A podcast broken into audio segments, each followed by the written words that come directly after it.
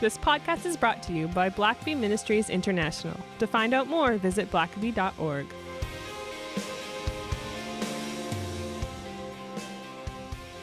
Well, welcome everyone once again to the Richard Blackaby Leadership Podcast. My name is Sam and I'm your host.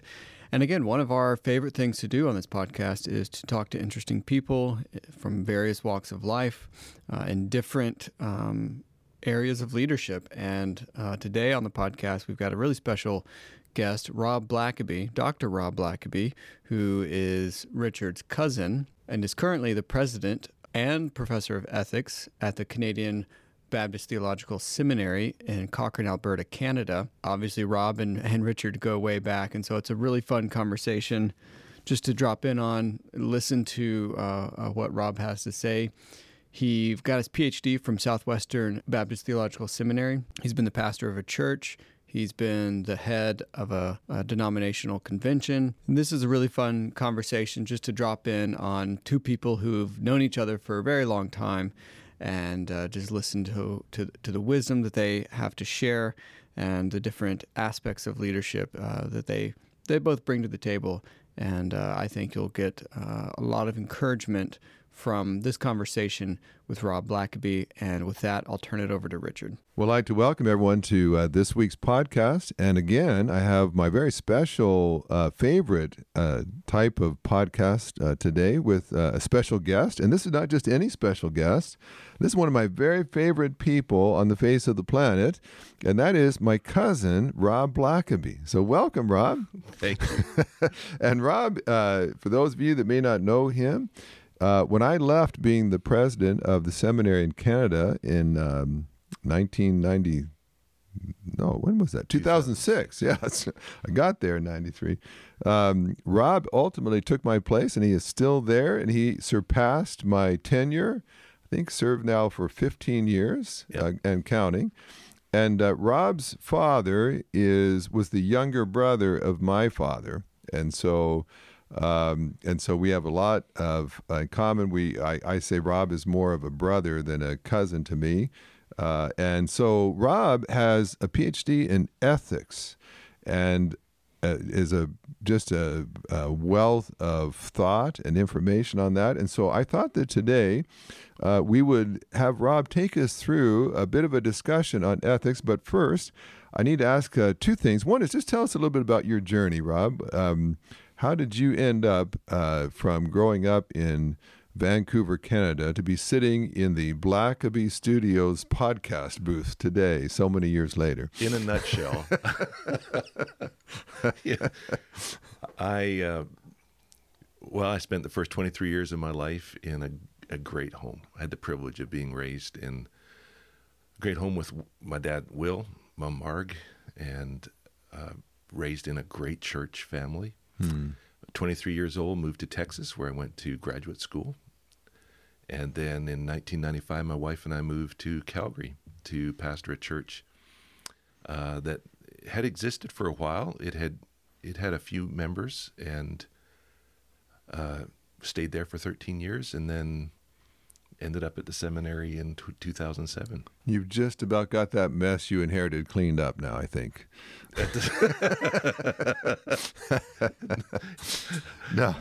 Yeah. Now, Rob, uh, his dad, Will, uh, passed away early last year. Yeah. Uh, he was uh, he was to me the epitome of an uncle. He was always laughing, always had a joke, always had a grin on his face, always had some memorable, teachable comment uh, that he would dispense. And so I told Rob uh, beforehand that we, we've got to have just a, a couple of Uncle Will stories because um, I, I just know a lot about Rob and his siblings, and they they were deeply, deeply impacted by their dad. And uh, you know, Rob, you have a great heritage. You have so faithfully served the Lord. Your kids are walking with the Lord. But I think you would be like me, and you would trace back so much of that to your dad, uh, your Yeah. mom too. But Yeah. but I know your dad was just a very impactful kind of person, like my dad was. My dad was a pastor. Your dad was a counselor in uh, in public school system, which was incredible. In a very secular public school system, he regularly brought a Christian influence. And so, tell us, do you have a story too? Just like how did how did he speak into your life? Uh, to you know, we're going to talk about character ethics in this uh, episode, but so much of what formed you, I think, came from the impact your dad had on you. Yeah, I think you, you say he's he epitomizes uncle. For me, he epitomizes dad. You Yeah. know, and I think um, there was this incredible consistency in his life. I, I'm trying to remember, you know, did dad ever sit me down and say, you know, in a two hour period, Rob, this is what you must believe? Hmm. And I don't, I don't, yeah, I'm sure across my lifespan, he spoke into my life multiple times. Hmm. I remember some of those, but, but most of it was maybe, maybe the maj- vast majority of it was walks, car rides, where he would just be speaking life and you, and, and you just watched it, it mirrored actually how he lived. Hmm. And I've wondered, you know, I was a deacon's kid. You were a pastor's kid. I was a deacon's kid. Mm-hmm. I know plenty of deacon's kids who don't want anything to do with the church. They don't want anything to do with the Lord. What, what is it about my dad's and my mom's life that me and my siblings we want to to really lean heavy into the things of the Lord? Yeah, We think the church is the best group of people to be around. What what because you And- were dragged to church a lot Oh, a growing lot. up, Yeah. and you would could easily have resented that. you know, Yeah. your your your dad was like mine. Probably went overboard at times in Yeah. service at the church. Yeah. And, and so you could have easily said, "Hey, I mean, you know, he cared more about the church than us, or whatever." But Yeah. like, you didn't think that way. No, I think he, you know, he involved us in ministry with him. Mom and dad would not always, but often we would be with them whatever ministry they were engaged with. Obviously, not committee meetings, mm-hmm. by God's grace. but, but, you know, it could have been worse. you know, for what over three decades, they led youth ministry for almost the same amount of time, maybe a little bit more. And my dad led a boys ministry, and hmm. so if, if they were if they were doing a youth event, we would be there with them, even though we were too young to be youth. We would just watch it. Hmm. I hmm. think since my dad's death, I've been thinking about him and what was what was some of those ingredients that you know at his death people were paying tribute to him? And i think one of those was you know dad had really strong opinions. Uh, he could be inflexible but there was something about him that, that he just projected um, a safe place. He projected uh, if you don't have anywhere else that you belong you you can belong with will blackaby Hmm. so hmm. they had people in their home sharing you know intimate parts of their life and dad just journeyed with them. Hmm. And so um, again I keep, and and and what i realize more and more as i get older is how much of my life dad just sprinkled scripture s- especially proverbs but not just proverbs you know? And so if i had um, if i had uh, an issue that i was trying to work through uh, he he just breathed down. It was like he stored god's word in his heart. Hmm. And at the right time god just brought it out of that that treasure chest for his son. You know hmm. like he would just share a proverb or a verse. Hmm. Which tells me again like he he didn't just it wasn't just a sunday or a, a momentary thing. It was his life. His bible was always open on his nightstand. You know like i could go on and on on his way to work i'll tell you one more thing. Uh, you know he'd get home from work and often around the dinner table he would tell a story from the day and then he before he'd tell us what he did he'd say well guys what would you do? And then you know, we give our ideas and he'd say oh that's, that's really good. Do you want to know what i did? And we yeah like please you know give us the answer invite us in. Because here he is in the middle of a very secular context um, and he's finding ways on, on the way to work every day his prayer was you know god who do you want me what one person do you want me to interact with today? And he would be he'd spend the day he'd he'd just expect that god was going to raise that person to his awareness and that he would speak into their life. Um anyway so those kind of things i think demonstrated to all of us that it wasn't just um, for dad a religion. It was it was a philosophy of Yeah. life it was the way he oriented himself And he and he felt and he said uh, many times, you know, he'd say, "Now my brother Henry was called to be a pastor. Yeah, I was called to be a teacher, counselor, and he felt just as called." Yeah. And so many things he did. Uh, you know, I remember him just saying, if there was maybe a troubled kid in school. he and, and he's going to have to you know he's being consigned to go spend some time with the counselor he would say to the kid hey what class would you really like to cut today i'll i'll schedule Yeah. to meet with you then Right. and i'll and he just became the, a friend and a confidant and whether you agreed with everything he said or not you knew that this guy was a good guy that had your best interests Yeah. at heart and so many people just opened up to him Yeah. and uh, he found a way and so he saw people like that that would be a big thing about dad is he really you know the, the, as far as i know in the bible the first name that a human gives to god is the god who sees. Hmm. God values us knowing that he sees us. Yeah. Da- and dad modeled that. He saw people. Hmm. And again i think that that gave people a sense that you know he if i don't have anywhere else in this world that i belong i can belong with will blackaby. I can be part of of his his team his family. Hmm. and so he collected a lot of us hmm. You know, it's uh, one last uh, just thing to the story about him. When I was the president of the seminary, uh, we tried every year to have a little focus on for to help parents. You know, if you were a seminary student, and we'd bring in some parenting a, a conference, and uh, I think for two years we brought in Will. And I remember the first time Will came in, um, and he's just sharing all this this wealth of of stuff that he's helped folks with for decades and uh, but he was funny and he was he was kind of like everybody's uncle you Yeah, know and yeah. and at a certain point i think we'd had this great great session. We're, we're stopping for a break and some se- uh, seminary wife got tears in her eyes. She came over and said i need an uncle will. Yeah. And i thought he was sort of, sort of like everybody's uncle kind of thing but that I, I, I will if you'll indulge me that that is one of the earliest uh, things that I I observed in my dad. I would say as a preteen that I thought I don't know how he does it, but I really I, I wish I could be like that. And that is you know whenever he came in a room.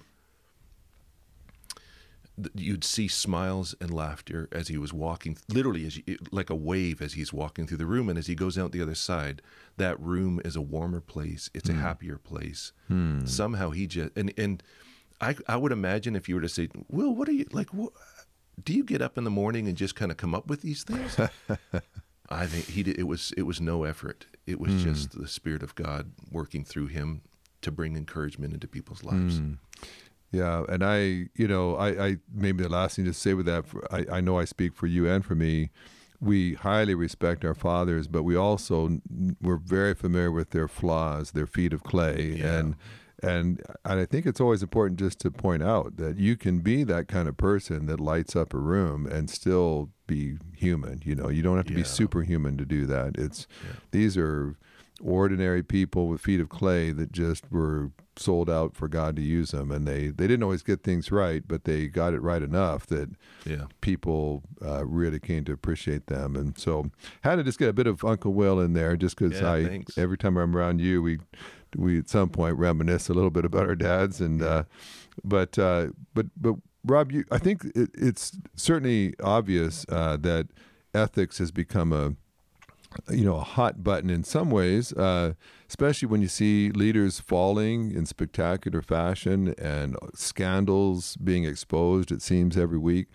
We know that ethics are important, and yet, you know, I think for most people, ethics are one of those things that we just sort of assume uh, are just there. It's like I just believe this, or but but I think the average person. I'm just going to go out on a limb and say the average person probably has never just sat down and systematically thought through what is my ethic what what uh, you know what is it i believe and how i should live my life how i should treat others and so i, I want you just to kind of help us a bit and just we'll just kind of move into this subject but but there's a there's a difference between theology and and ethics isn't there how, how would you distinguish theology and ethics I would think.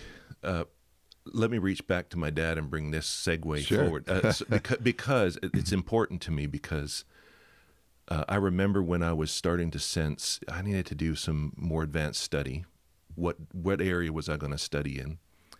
And talking over with my dad, and I thought I I was really growing or developing a passion for ethics, and and my dad was so affirming and said, Rob, I think that ethics is going to be something that the church really needs to look at in the future because the issues that are coming at us are, are the pace at which they're coming at us. And he again, he was inside of a very secular Hmm. public school system. He's going the pace at which issues are coming up to in the church. We need somebody to help navigate us through that.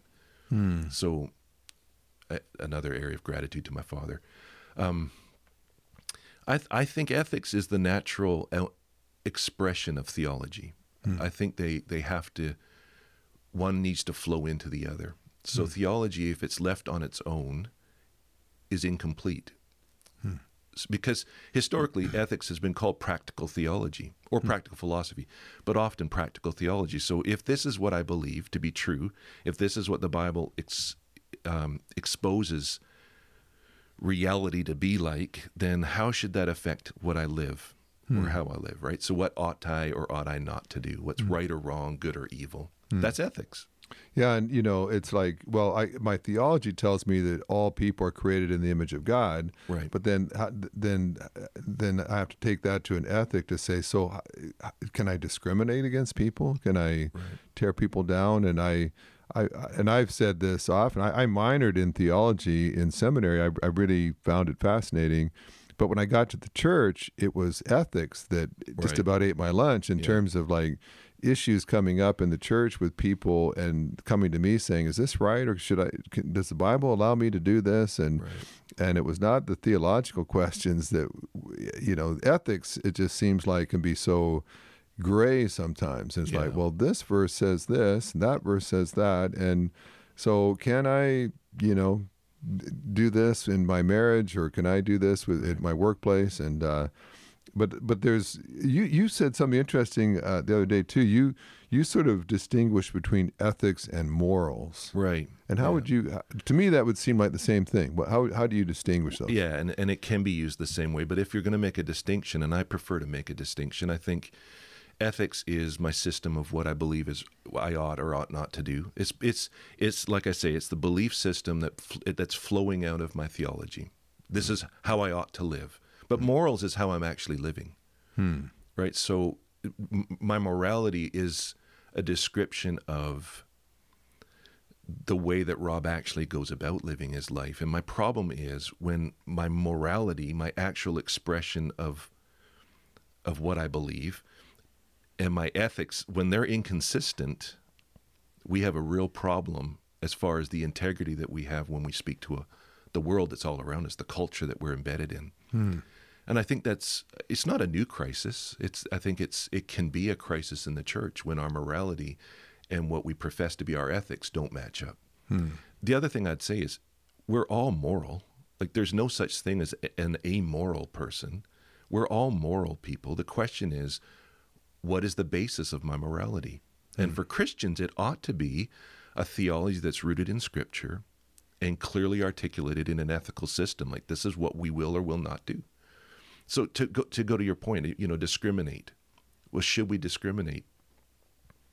Well, I think biblically, yes, we actually do discriminate. We do say this is right and this is wrong. But does that affect how I behave toward people? Again, I, it can be tough. Yeah, Like, yeah. Christian life, I it, I was I don't know why somewhere along the way as a young man I thought you know Christian life ought to be easy, hmm. but you know reading the Luther said you know try to get your head around I'm grossly paraphrasing but trying to get your head around the the book of Romans like he he said he beat importunately against Paul you know like it's Yeah. it's hard work Yeah. and Well, and I think it it's be. interesting with Luther. You know, he he didn't even think the Book of James should be in the in the Bible, and yet a lot of James was kind of ethics. It was all Mm, about okay, well, how do you treat the poor and the you know Yeah. and and that kind of thing. And Luther just he had this sort of pristine theology of salvation by grace through faith and. uh and so it looked like there was too much works, and but yet James was really trying to get an ethic to say, well, if you, if if we're all created in the image of God, why do you fawn over this wealthy Yeah. visitor to your church, Yeah, and right. you are rude to the poor visitor to your church, and uh, and so I, you know, I find that uh, that for a lot of us, we, I, I just see a lot of um, homespun kind of ethics that uh, we, we've never really tried to be consistent with. So, Right. you know, you see this today. eh, Like uh, you might say, well, I just think that it's wrong to discriminate against the poor. The poor should be given opportunities and uh, equal opportunities and so on. And uh, sometimes people want them to have equal outcomes, and um, and they'll say, because I just think it's j- just justice, but and I believe in justice. But then, but then the next breath they'll say, so I think we need to take you know money from the rich and give it to the poor uh, to you know to for justice sake. And you say, but is that just to the rich? I mean, Right. they earn that money, they own that property, and you're just taking it from them. You're taxing it or whatever. Is that justice? Well, it's justice because Right. the, the poor deserve it. It's like, well, so you're really your form of justice gives justice to the poor, not the rich. Hmm. Uh, and so, is that a consistent ethic across the board, or is it Right. more of an arbitrary justice? Like, I think you should care about the poor, but does that mean can you develop an ethic that is just for everyone, Yeah. not just certain segments? And uh, so, you know, there, there's just a number of issues like that. If you so, if you were going to say to someone, take a take a look at your ethic and you, you, it may be pretty haphazard as well. You might really feel strongly about this, but then over here you're quite careless and not consistent at all.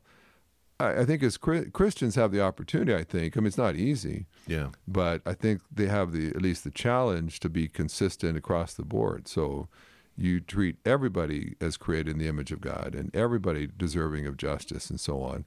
So how would you if, if someone were saying, yeah, I need to really think through that. I need to you Yeah. know, I need to kind of put down on paper what is it I value uh, and I think is important for me to follow in my own conduct.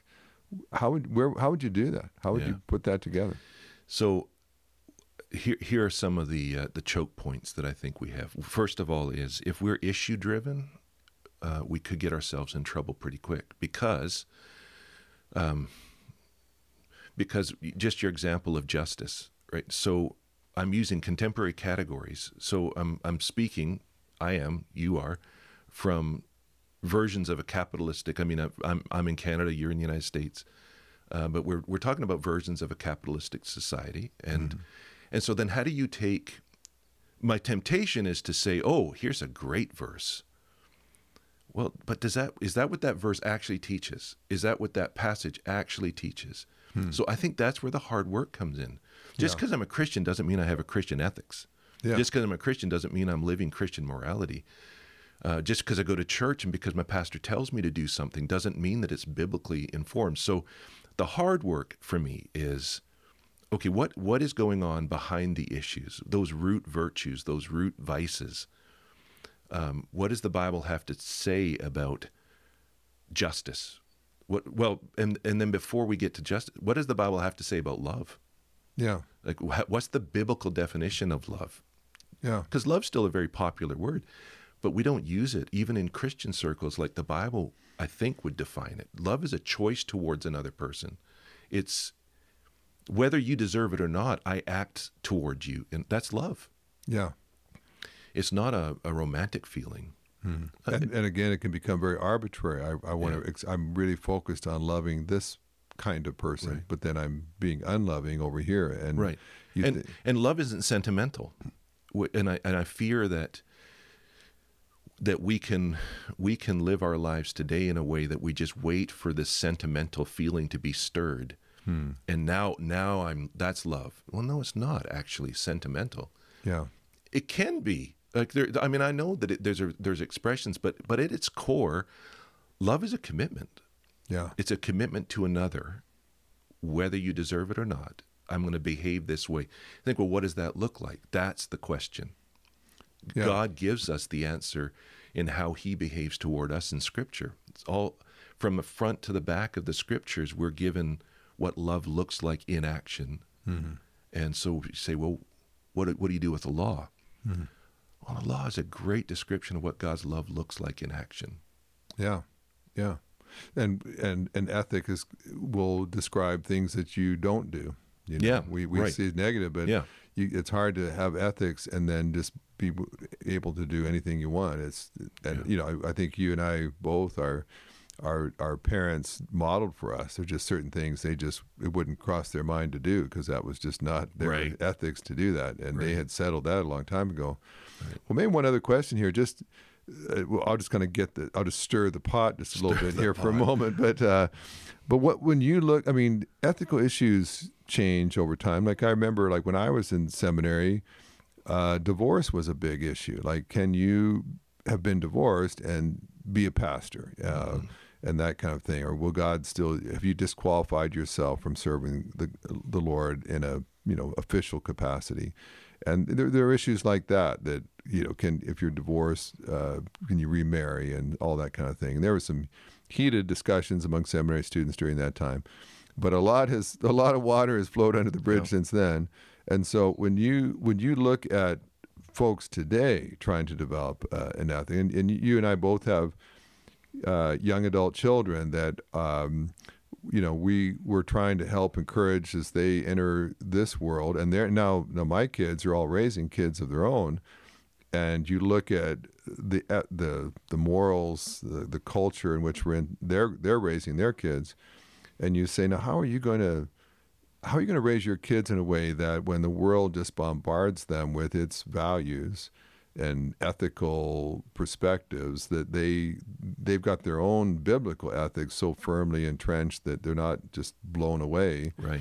and so like what what are some of the issues right now that you just see kind of front and center that as Christians we're going to have to really process biblically uh, in the days to come Um, okay, so I'm going to answer that question, but first I want to say that um, I, I really believe when you're saying, okay, I need to have a system of ethics. The, these are a system of ethics is going to inform my morality. It's going to inform how I'm living my life, and so I need to know in advance. This is these are the decisions I'm going to make. Mm-hmm. Okay. And then I've got it, and I think sometimes we we struggle because we, we we put it all in the same like this is the decision and these are the implications these are the changes that i'm going to have to make let's separate that out okay so this is what i ought and ought not to do. So now the situation comes to me and i think okay my decision's already been made. I'm Yeah. not going to do that. Okay so now i've got okay so then what are the implications for that? What what how am i going to how what what does it look like now as i live this out? And that's where I think you have to say, okay, so I'm not, I can't relax the ought or the ought not in my life, but I, I certainly need to see people. I certainly need to be compassionate to people. So, what is one of the issues? I got to be honest with you. I think um, going forward for the evangelical community right now, um, I'm tempted to get into social issues. I think what does it look like to be the people of Christ right now who live with compassion, clarity, who who we're not defensive, we're not threatened. So so that is to me one of the issues right now is that we're tempted to to adopt uh, postures that are belligerent, uh, that are mean or mean spirited or Yeah. angry, and I and I I'm I'm familiar with because I'm told, well, you know, there is a biblical anger. Agreed, there is a biblical anger, but it's towards unrighteousness, it's ungodliness, it's towards the abuse of the marginalized. It's that biblical anger, as far as I see it expressed in Christ, is not because Jesus' rights were offended. He laid down his rights. That is to, that may not seem like an ethical issue, but to me personally, it is because as we weigh into some of these very specific targeted issues that are going to continue to uh, grow more complex. Who we are as God's people is going to be paramount. Hmm. How we conduct ourselves in our culture is going to be paramount. Hmm. Are we actually giving evidence of the fruits of the kingdom of darkness in Galatians 5 or are we are we exhibiting the fruits of the spirit? Hmm.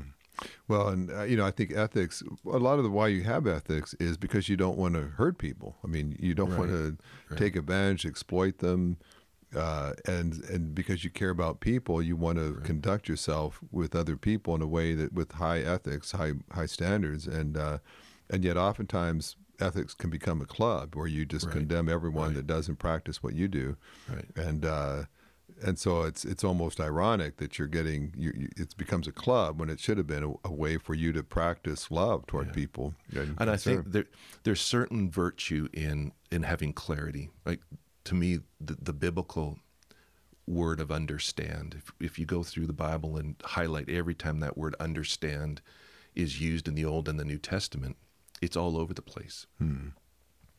So theology is is it's it's important that we understand who God reveals Himself to be accurately, and we don't misrepresent Him. And it's why we do a lot of heavy work in the Scripture. It's like because I want to, I don't want to get in a pulpit and tell people this is who God is. If God says, you know, I'm just reading through Jeremiah right now, hmm. and one of the one of the condemnations against those prophets is, I never told you that. I never said that's what I was going to do.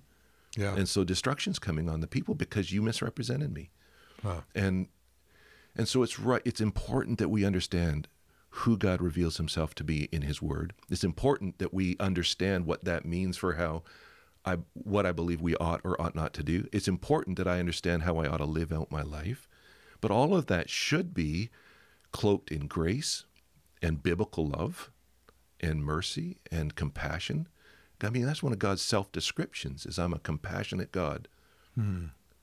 Would, would people look at God's people and say that? You're a compassionate people. I'm not sure. And uh, that's a shame. Yeah. Well, there is a lot to talk about when it comes uh, to ethics, and I think it's only becoming more complicated in, in culture today. Issues that we never would have even imagined 20 Yeah. years ago that now uh, my eight year old grandsons are facing when they go to school, Yeah. uh, even in Christian schools. Um, and, and so I think it behooves us, I think, as families, as couples, as, uh, as leaders, uh, to have thought through to say, so what is important, and, and let's get to the root, and let's let's let's uh, think this through before I need to. Uh, you know, it's I can't do quick, you know, Yeah. catch up here. Um, once all of a sudden an issue walks in the door, and I haven't had time to think about it. So, well, I knew our time um, would race by, Robin. We're gonna. This is going to be a two-part uh, series because I've got you here in the studio, and I want to pick Yeah. your brain. And so, you know, we've kind of gotten in here in this first uh, podcast with just some of the, the the big issues, the broad issues. But uh, in the next episode, we're gonna we're gonna talk very specifically about leaders and how to create a culture in your organization uh, with high ethics and uh, how to navigate uh, a, a world, uh, whether you're leading a, a, a business or a church, uh, some kind of organization, in a way that is ethical in as you lead a very diverse uh, workforce. And so, Rob, thanks for being with us, and I look forward to talking with you further in uh, episode two. Thanks. Thanks for listening to the podcast. If this is something you enjoyed, it really makes a difference if you leave a review and a five star rating on Apple Podcasts or wherever you listen. Don't forget to subscribe and share with your friends. We always love hearing from our listeners, so email us at podcast at blackaby.org.